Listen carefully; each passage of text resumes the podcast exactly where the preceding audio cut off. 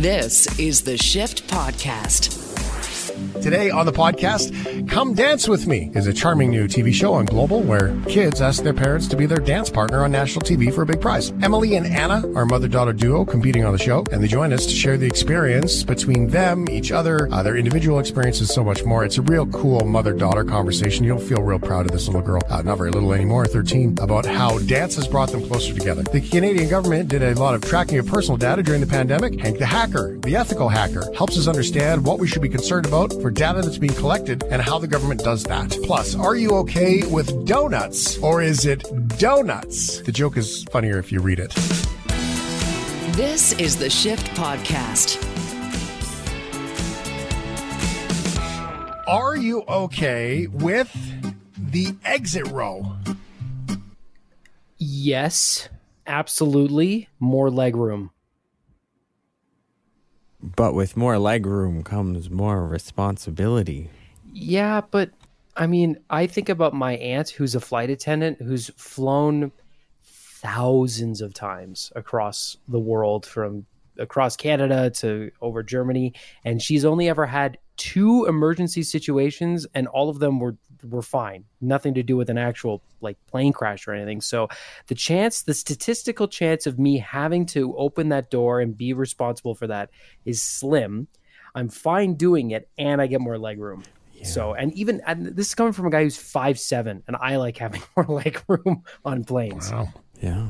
Uh, but Okay. I only Go ahead. I only had it once. I only had the exit row once. And they always say in the unlikely event of a water landing, this is Yeah. what you have to do. Uh, my flight that I had this on was from Atlanta to Dallas. Well, if you had a water landing, Yeah, I was going to say you're in much bigger trouble. An extremely unlikely event that that plane's going to go down on the Mississippi, but you know, I guess it could happen. river Still have to hit a hard left if it did. Yeah, Okay. Travel secrets from the guy who flies a lot. You want yeah, them? I was I'm looking forward to hearing what you have to say on this yes please Travel secrets. Exit row. Very important to book yourself on the exit row. The reasons, but you have to be careful. The reasons. Uh, the real reason why you want to book on the exit row is because you board the plane first. You get all of the cubby space for your carry-ons because you board before anybody else does. They do the, the, the premium people in the front and they mm-hmm. do the people who need assistance and the young families and they do the exit row. So you don't have to get in that long queue of people to get on the plane by the section or whatever that you're boarding. So that's number one reason why to get in the exit row. There's a catch. There's two catches actually. In, depending on the plane, there is one or two rows at least of exit row. So I want you to imagine this, okay? Two rows with exits.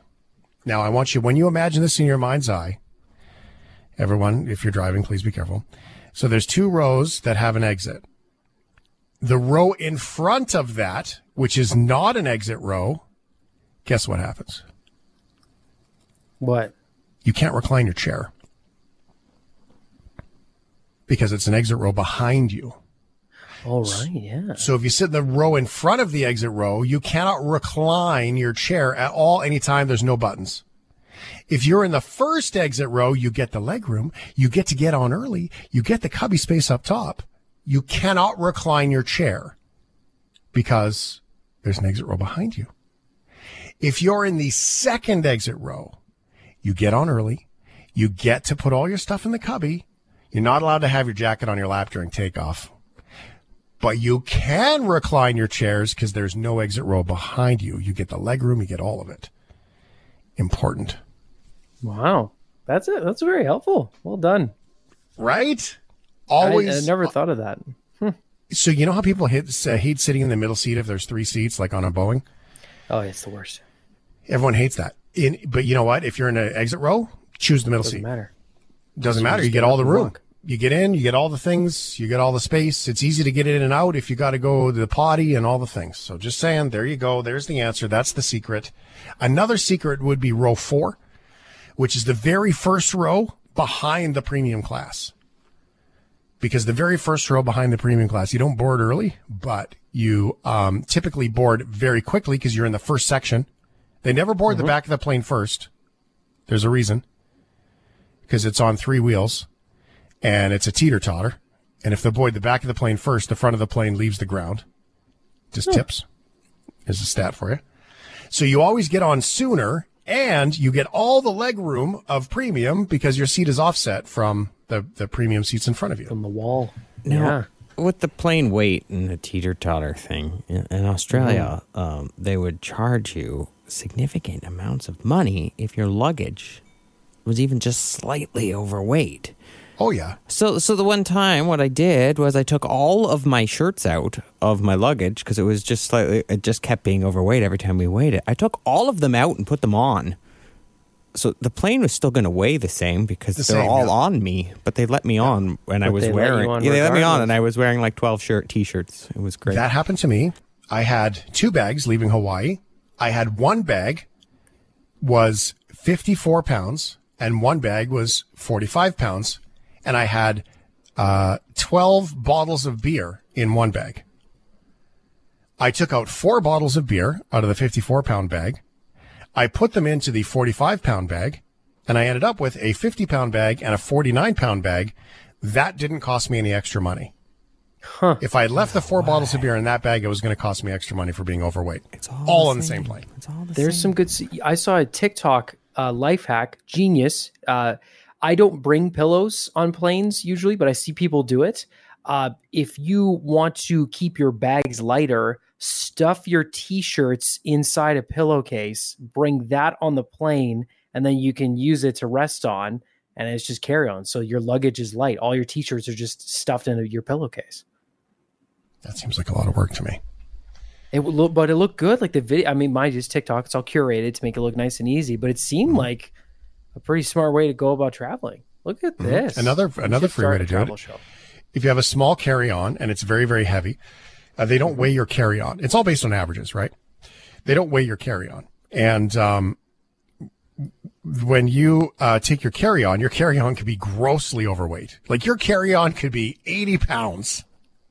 Nobody will know because they never weigh it. And then when you get to the gate, usually when the flights are full, they say, Hey, if you'd like our complimentary gate check, come bring your bag to the gate. We will tag it for you. You can't have it back. So get everything you want out of it and it'll go under the plane. It'll show up at the carousel where we're going. We'll do that for you free of charge because it means room in the cubby above. So you don't pay the weight overages. You get the $25 check bag fee that you were going to pay at the front, but you don't have to pay anymore. Uh, now they do that and they take it. They don't ever weigh it and they put it onto the plane for you. See? Wicked. Life hacks. Look at that. Life hacks. Anyway, exit rows. Are you okay with exit rows? That's why we're here. That was a good tangent, though. Amazing stuff. Uh, sitting in the emergency exit row is more comfortable. I love it.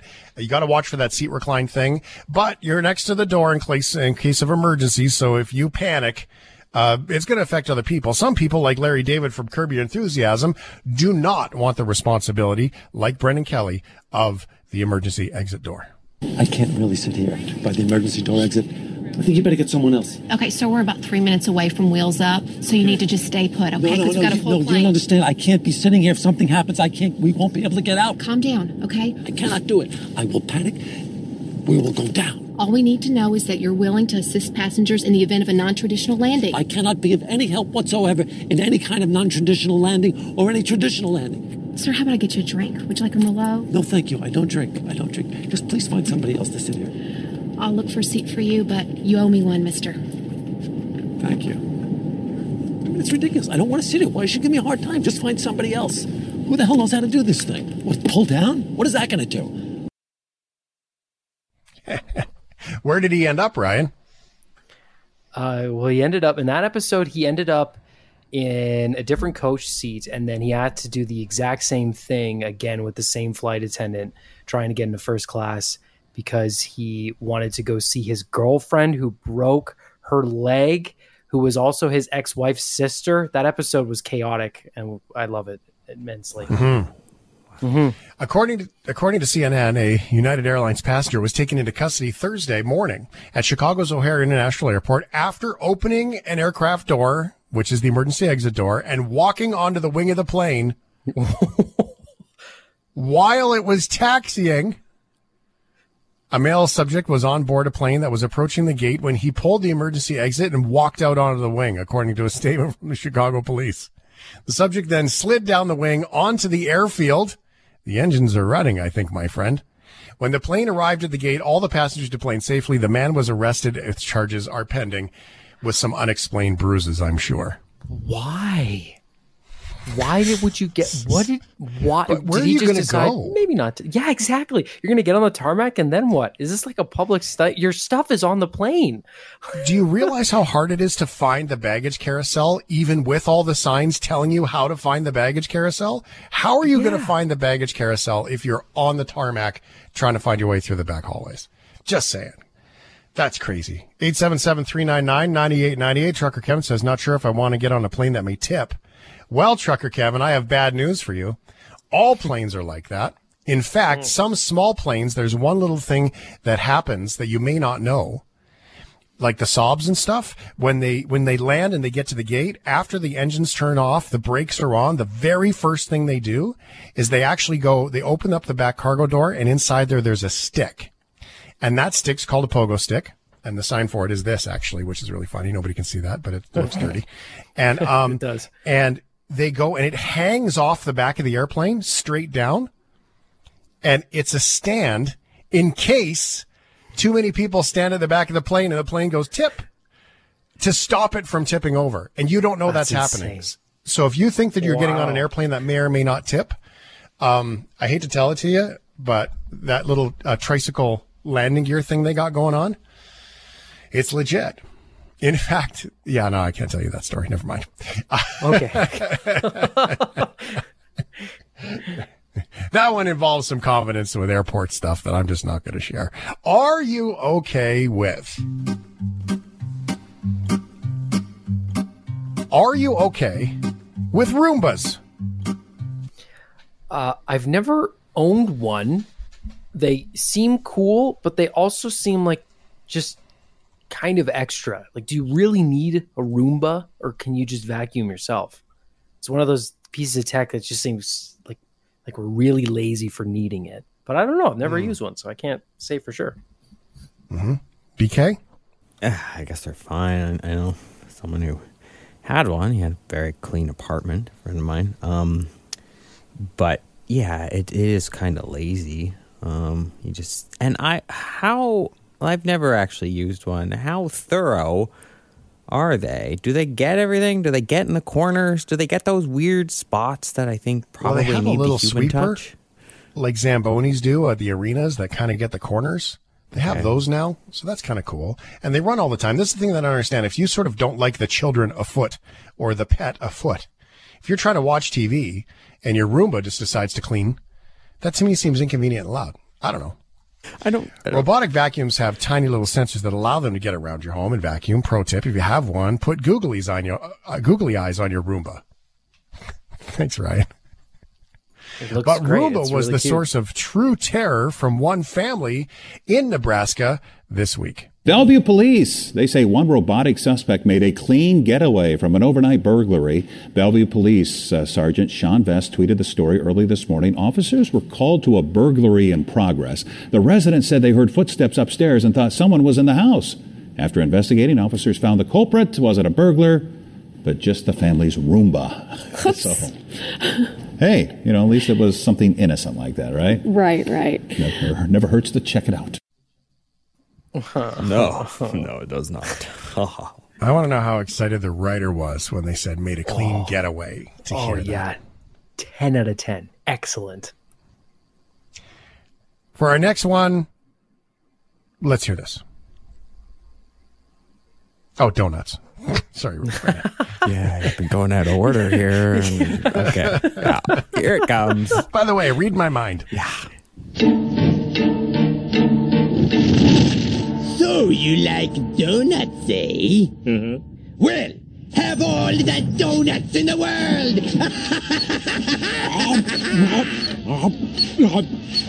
More.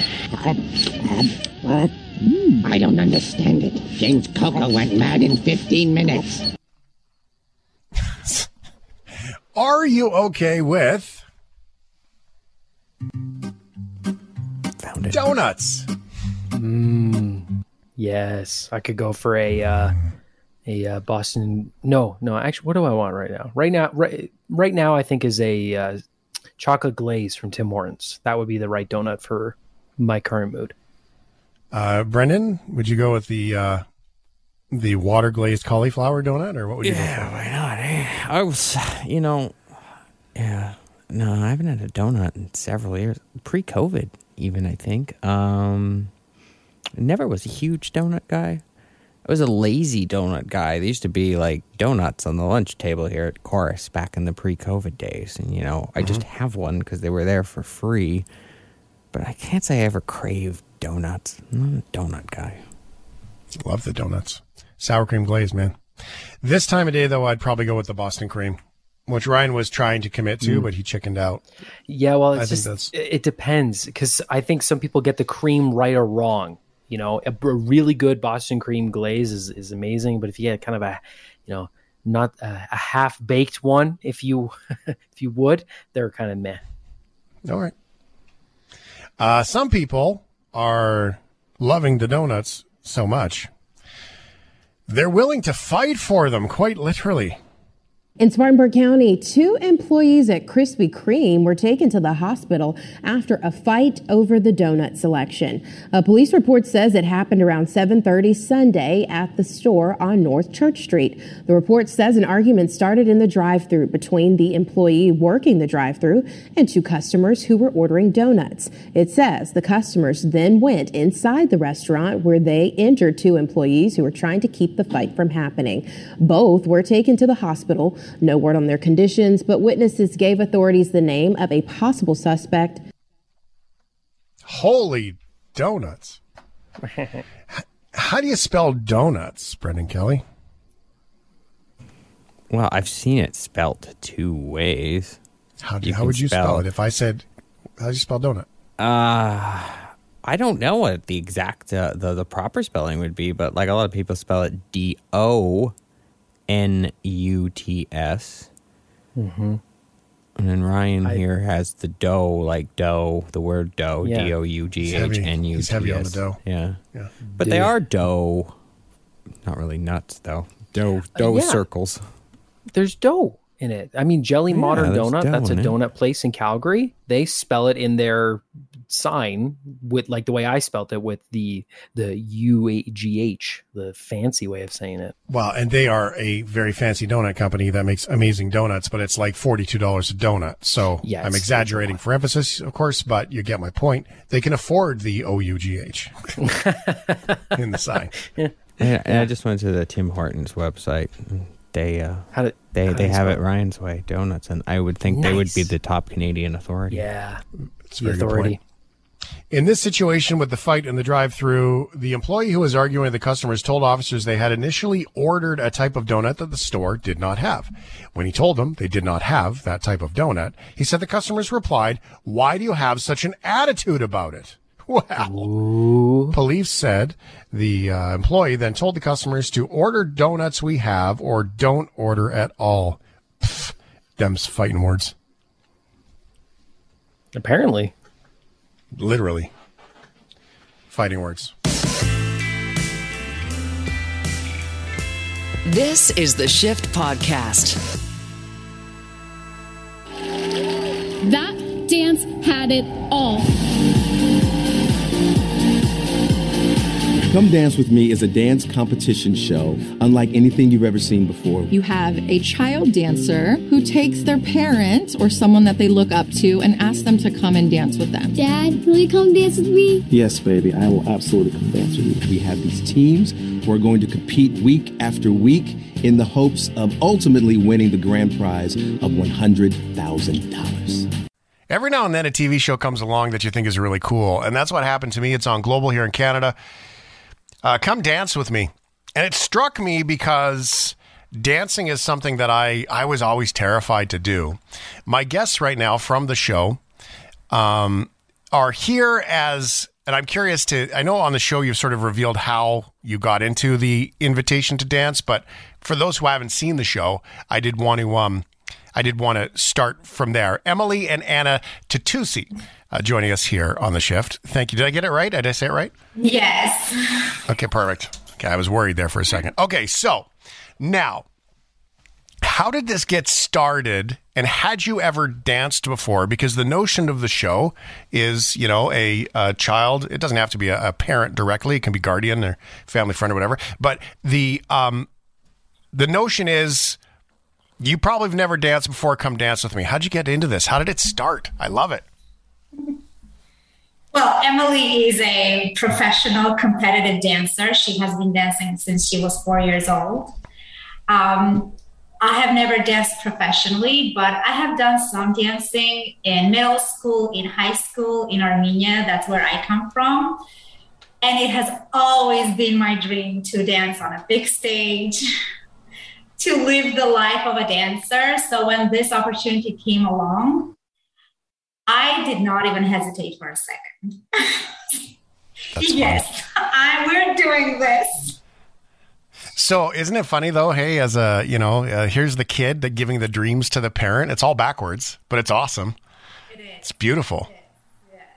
So tell me, uh, Emily, you're uh, you've danced, so you've had the teachers that tell you to stand up straight and your posture, and don't do this with your fingers because they're waving the wrong way, and all of the tiny little detail things. And I want you to be honest with me. I realize that Anna's sitting right next to you, but like, how hard was it? all the details? Um, it was um a struggle, but surprisingly, my mom didn't like argue with me. She really took in the corrections that I gave her, which I do appreciate. And I truly think that um, me being tough on her really helped us. Well, she did end up calling my fingers. What did you call that? Soggy French fries. Soggy French fries. oh, that's so good. Now, see, the problem here, though, Anna, is that all of the things that you did in your parenting, right? Because I'm I'm a parent. I have I have kids. Um, uh, Emily, how old are you? I am 13. Okay, so my daughter's 15. So I feel like we're kind of in the same. We're sort of in the same realm here. Um, I know that every now and then as a parent, there are things that there are moments we're presented with where we see ourselves in the mirror in our kids, right? And they'll say something to us, they'll do something to us, and we go, oh. And whether that's just like our parents or it's something that we don't like to do, or we're like, I can't believe that's that's me right there. Uh oh. So have you been given a full dose of this now that you're the amateur in this dancing together on TV show? Yes. Sometimes she would open up her mouth and I would come out of her mouth. and when I say sometimes, it was throughout the show. And mm. I, I always, I put in so much time and so much effort into her dancing. So I always, maybe that's not a good thing, but I always expect perfection from her. So mm-hmm. here she was expecting the same perfection from me too. Oh, and it comes full circle. Okay, so the opportunity to dance in general, I'm hoping that you both can t- answer this question in your own way. Uh, dancing for me was something that I never, I didn't do. I, I didn't even do it when I was a young person going to the bars because I was always the DJ. I didn't ever, you know, dance so much, and I was always afraid to do it. Then I was given the opportunity, and I, I joined a dance group. We danced for a bunch of old folks' home, a Sea Rock uh, dance. There was eight of us, and and I absolutely loved it. I embraced it. I sort of all the vanity, the ego goes away, um, the fear goes away, and it was fun. I absolutely loved it. I can't wait for the opportunity to do it again.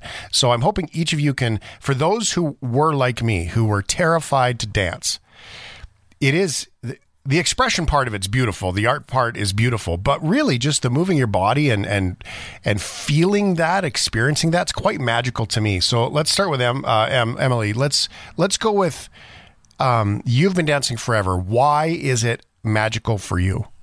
Well, when I hear the music, I just feel it and become a whole different person. I feel like for me, when I'm thinking, when I'm overthinking about, oh, what step is next? Oh, what should I be doing right now? It ends up not looking good. And I feel like that's what everyone's like that's the stereotype of dance. It's like the steps have to be right. There's a right and a wrong, but really, if you just feel the music and you just be yourself and you have fun, it'll end up looking amazing. I mean, dance is very diverse and you don't have to be a certain size or age to be able to dance. Anyone can dance. You just have to feel yourself and have fun. And if you love it, then just go for it.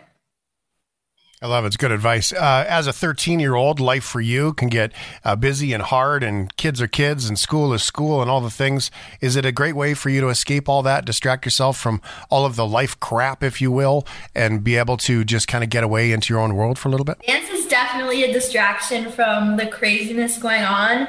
Um, dance itself, my dance schedule is crazy on its own, but when I really like I just let loose and I forget about everything and it's just it's that those 2 hours that I spend in the studio every single day it's just an escape for me even though at times it can be stressful but at the end of the day it is one of my escapes all right, Anna. So you always had the dream to dance. You always had the you know the the desire to dance. Now that you've done the show Come Dance with Me and I mean, you kind of went all the way. You didn't really go like I did and dancing in front of, you know, 14 old people in some uh, you know, cafeteria hall. I mean, there you are, big stage, big lights, cameras, all the things. 0 to 100. Um, what's the magic? Oh my god. I, I missed out on a lot. I, I really, I really think about the experience, and for a moment there, I think, oh my God, what if it did not happen in my life? Like, uh, I've had so many ex- amazing experiences in my life, but I can say that this was one of the most cherished things that I can think of. And I'm just really blessed that it happened in my life. So when we, um, I'm going to ask the hard parenting question now uh, for you, Anna.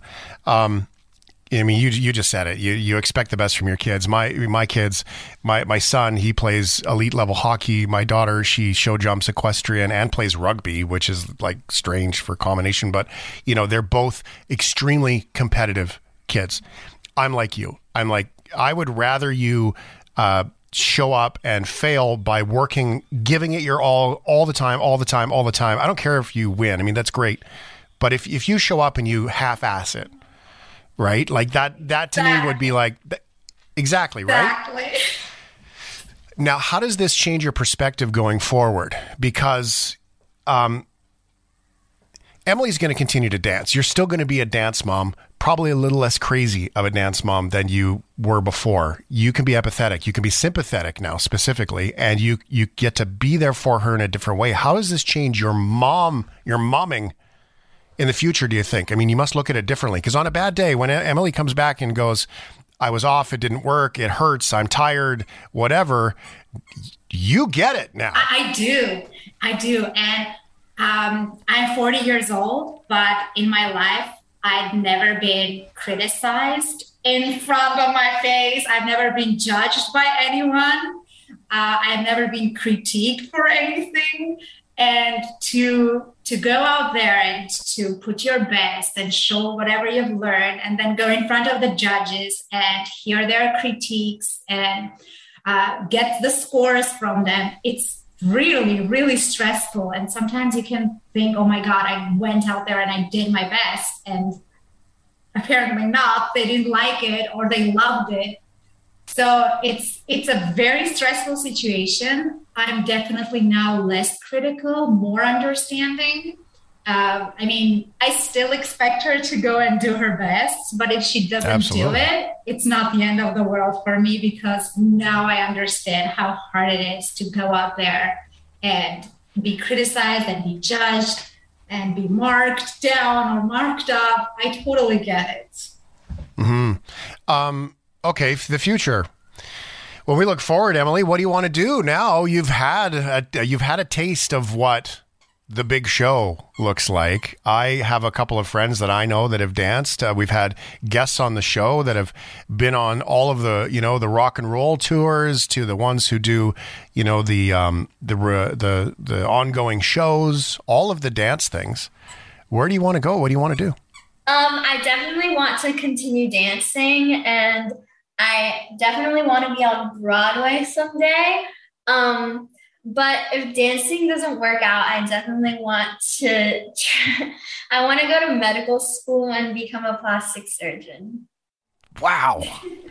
Them some high standards. Yeah. It's amazing. I love it. I think it's fantastic. And how cool is it that you have um, uh, two very demanding things in front of you to get there? So that's that's pretty amazing. Why plastic surgeon? Um, well, I want.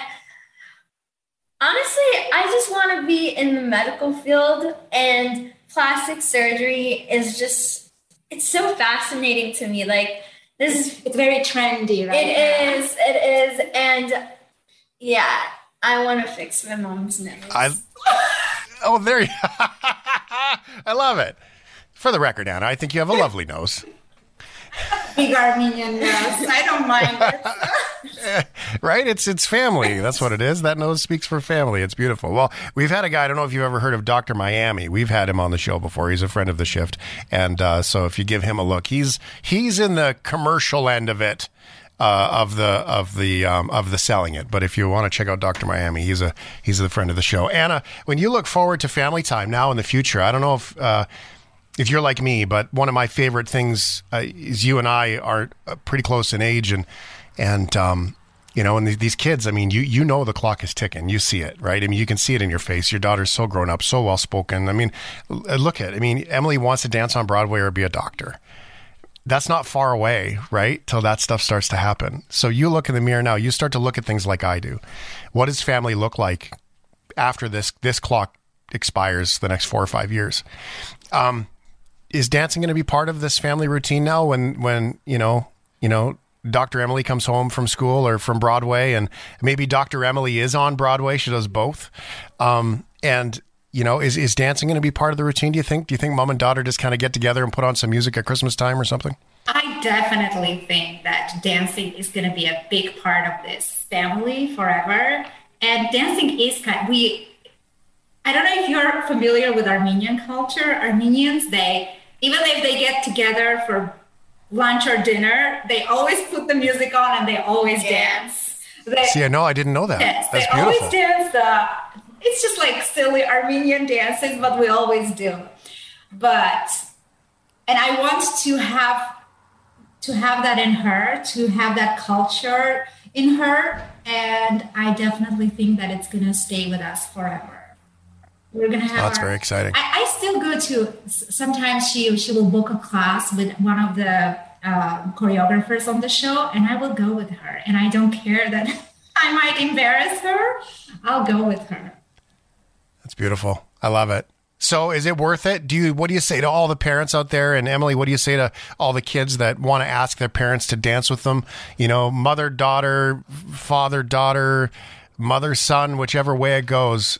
What do you tell them, Emily? I- uh, convince them that this is worth it. I say go for it. Um, it there were couples on the show that didn't have as much of a close bond, and the show really brought them closer. Like Ava and John. John is always on tour. Ava never got time to spend with him to spend with him, and the show just made them closer and it was a great opportunity for that. I mean my mom and i are already really close but having this experience dancing together on a big stage and having like fun learning the routines together trying new styles together because i was before the show i only strictly did ballroom.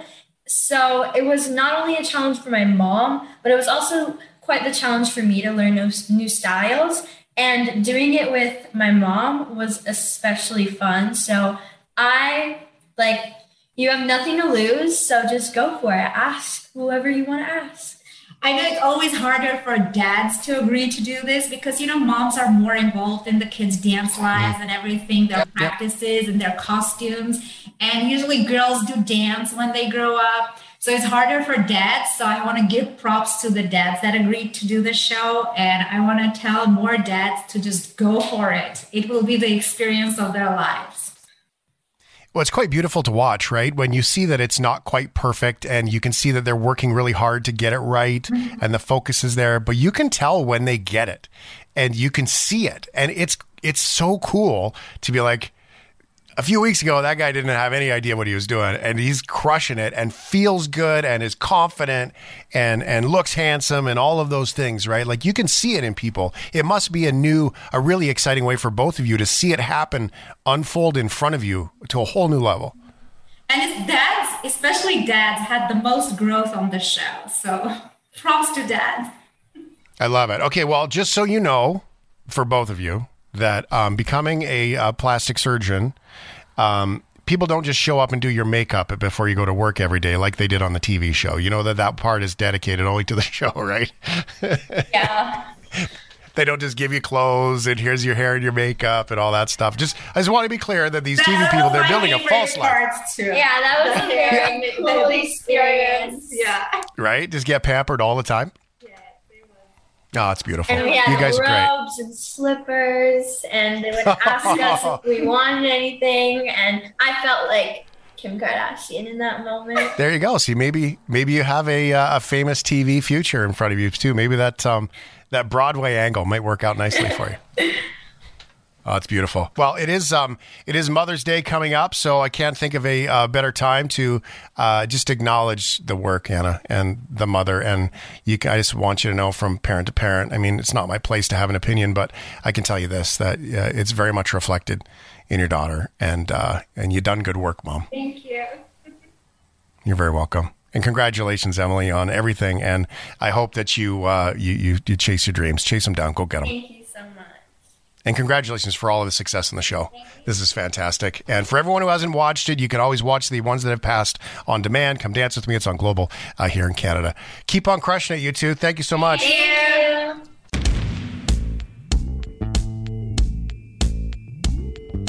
This is the Shift Podcast. The Canadian government's been watching you go to the liquor store. Of all of the things that they track, a report sent to the House of Commons Ethics Committee shows that Canadians' movements, including trips to the liquor store and pharmacy, were closely tracked via their mobile phones without their knowledge during COVID 19. Outbreak Intelligence, this is uh, a piece that's on globalnews.ca. Analyst BlueDot prepared reports using anim- an anonymized data for the Public Health Agency of Canada to help it understand travel patterns during the pandemic. Were you a good boy or good girl? The federal government provided one of these reports to the Ethics Committee as it probed the collection and use of mobile phone data by the Public Health Agency. This is from February 7th. Canada's uh, privacy commissioner said he highly doubts Canadians knew about the government using their cell phone data. The government has a COVID trends uh, web does a, a fairly good job of explaining to Canadians that their mobility data is used. But in order to get to that page, you need to, to, to know that the program exists and that there is something called COVID trends. I highly, highly doubt that the majority of users of mobility services knew that their data uh, was collected despite the efforts made by the government. Okay. Does that seem off to you? Ryan O'Donnell, you said to me, it doesn't bother you. We were in conversation earlier today we were talking about this, and it said, you said they're tracking us anyway. It doesn't bother me. Doesn't bother you. Can you just uh, briefly help us understand, in your opinion, why that doesn't bother you? It just seems like an unavoidable thing. It's like I have this piece of technology on me that I use. It's great. And this is just one of the things that happens in society now. And um, I, I don't feel like I can really do enough to change it. And honestly, I like I, I don't fully understand yet the negative aspect of someone watching my phone go from here to the dispensary where I buy cannabis or something like that. I don't see the negative yet. It's just I feel like it's too early. In my opinion, I'm obviously love to hear all the facts, but that's kind of where I'm at with it. Okay. And my opinion is there's a big difference when Google follows you in order to sell you hockey skates because you went to a skate store. And when Google follows you from here to there and you go to the airport, so they give you flight discounts that went to the federal government doesn't tell you that they're watching where you go in the middle of a pandemic. Hank the Hacker joins us here. Um, uh, Hank, Bud, thanks for being here with us. We wanted to understand uh, tracking what kind of tracking is done, how the hell does the government track our phones without us knowing? Last time I checked, I subscribed to a publicly traded company as my cell phone provider who uh, should be keeping my information private. So let's get started with the uh, kind of tracking that um, gets done in the world that you know of, because there is both kind of like hackers, white hat hackers, the guys that the guys and gals that work for good, the black hat hackers, the crooks. There is tracking that makes our life a little easier, and there's tracking that is nefarious and bad. How you doing, bud? Hey, thank you so much for having me on the show. I Yeah. um, Tell me about I, it. I, Tell I me about tracking. help but well, I, I, I really support both of yours and Ryan's point of view. I like both of you have really good points, and and you know Ryan brings up a, a really good point with why should I care that you know that they're monitoring certain activities like you know me going to the the dispensary down the road or something like that. And i i agree. I i think that like the only people in certain circumstances with this kind of data tracking that have to worry are, are the people that might have abused uh, certain kind of like financial uh, systems during a pandemic or certain um, yeah certain systems for set in place to help support people but um the the kind of tracking that that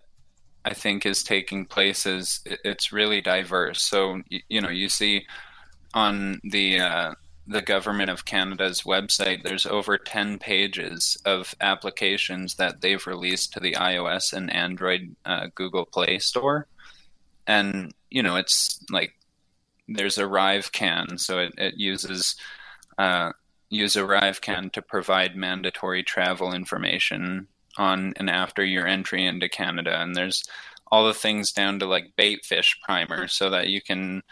Uh, it's developed by Fisheries and Oceans Canada, so that they can. Uh, it basically let lets users identify and protect Ontario's bait fishes wherever they go.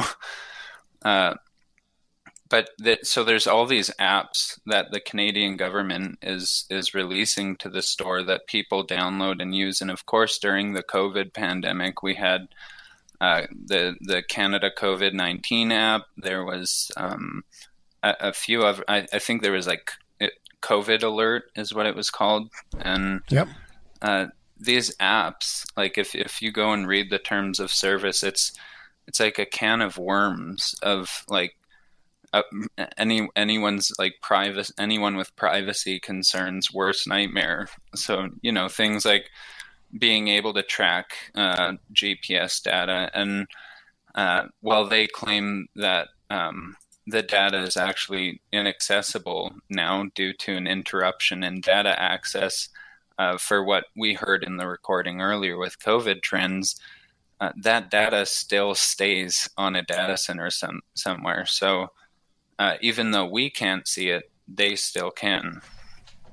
And obviously, some of that data is is pretty accurate in, in terms of where you're moving around, what purchases you're making, and in in some cases, if if they need to, they can even uh, make requests for information to different platforms, like you know, different social media platforms or different banking platforms, to get extra information so that they can corroborate this and make sure that it's accurate. Um, but Well, one of the things that you talk about, Hank, is you talk about um, with your securities job, right? You talk about phishing Mhm. attempts and how people hack into things. In most cases, most people don't necessarily pick the lock of hackers. It usually is one of those things that um, that comes from a you know, uh, a human error of some sort or fashion, right? Like most people get in because they open an email, puts a little software piece on the computer, gives somebody backdoor access, right? And, and so in this particular case, when these apps came out, there is an army of people that say, I'm not giving the government my data. I don't trust them, everything else. And there's always a big kerfuffle about all of these things, right? Privacy people versus just not trusting people. And then in this particular case with COVID, people were afraid and they wanted to know if they had been exposed to COVID. That was a thing. Now here in Alberta, where you live and where I live, Alberta never plugged into that, that federal app anyway. So it was silly for any uh, Albertans to have it unless you spent most of your time not in Alberta. So mm. the this is this to me seems like exactly all the reasons why everybody who always says don't trust anything from the government, don't put it on your phone. This is what they're talking about. This is exactly oh, what they're I, talking I about. I couldn't agree more. I couldn't agree more. You know, they they paint this beautiful picture when you download it, and um, I, I I really appreciate uh, how he said it in the recording earlier with, um, you know, they do a really good job at explaining that they're tracking this kind of information and, and that they're taking this information, but they're not telling you when you download the application or they're not making it very clear when you're downloading it. It's, it's hidden behind a program page and like it's usually hidden behind, you know, many different sub pages or subdirectories and uh, it, it, it, even took me some time to find uh, the fact that their mobility data is currently inaccessible, but um, it, that only means to us, to the public, and uh, we can only imagine who else that data is being sold or is being given access to through partnership. Right. Now, it sure would be nice if the Canadian government could make more educated decisions on all the things it does, and that takes data. So that part, I get it.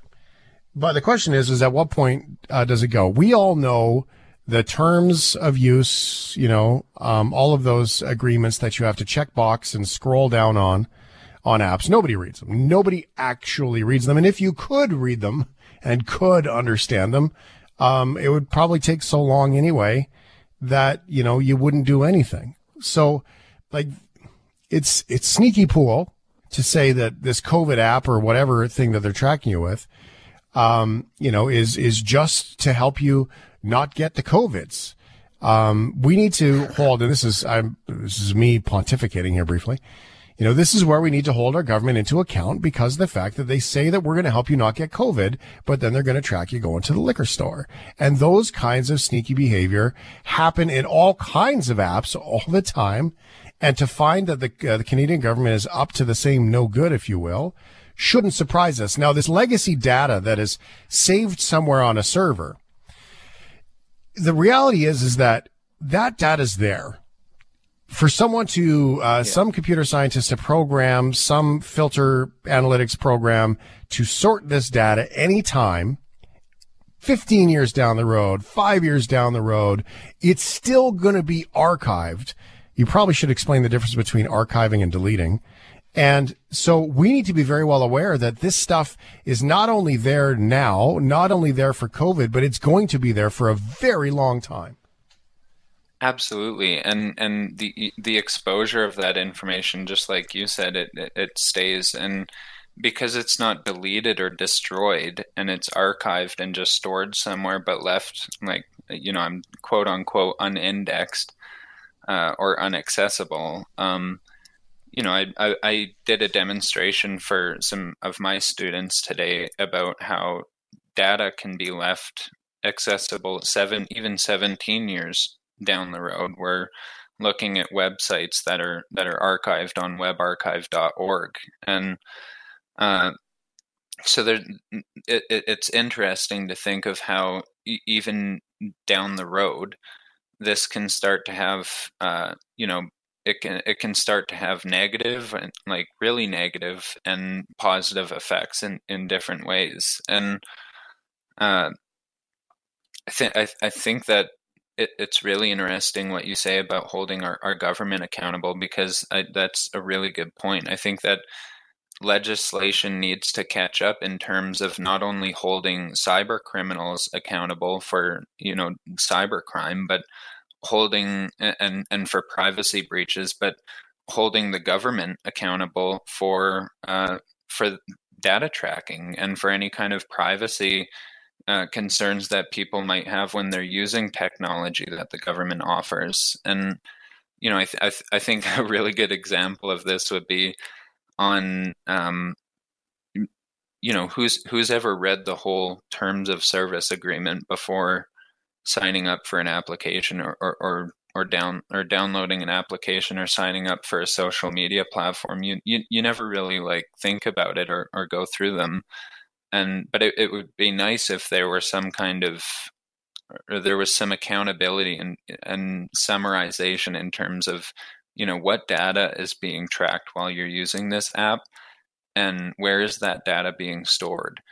And i think there should also be again accountability in terms of making sure that that data has a, a lifespan and making sure that when you know when they're labeling it here as an interruption in data access uh, they need to make that much more clear and you know either label the data destroyed and actually destroy it or label the data as archived and then make that available to only a certain amount of people or make it transparent to where that data is being made available and and put the control of people's data back in their own hands well, it's it's interesting, right? Because Apple did that on their phones with apps where you can they had to ask for kind of you track me, and it's yeah. very it's it's bad when that happens and we find it surprising. Let's just put it that way. What kind of data here quickly, Hank, do we, um, what kind of data are we talking about? Do they know who we are and where we are?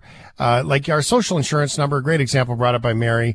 Um, you know, that, you know, when we use our social insurance number to get a loan, the government knows all the money things. When you go file your taxes now, you don't even need your T4s anymore. You just do your automatic filing thing. It downloads everything from what the government already has. Uh, so they already have all that. So what kind of, how deep is this data? So, without saying too much, I, I, I can speak from experience when I say that uh, a lot of the digital infrastructure that we deal with, not only here in Canada, but a lot of places around the world, um, uses what we call the deep web. And you, you might have actually heard the term the, the deep web before, but uh, what you're actually thinking about when you're you're thinking about the you know the good the bad and the truly ugly with uncensored like social media and the illegal marketplaces that's the dark web.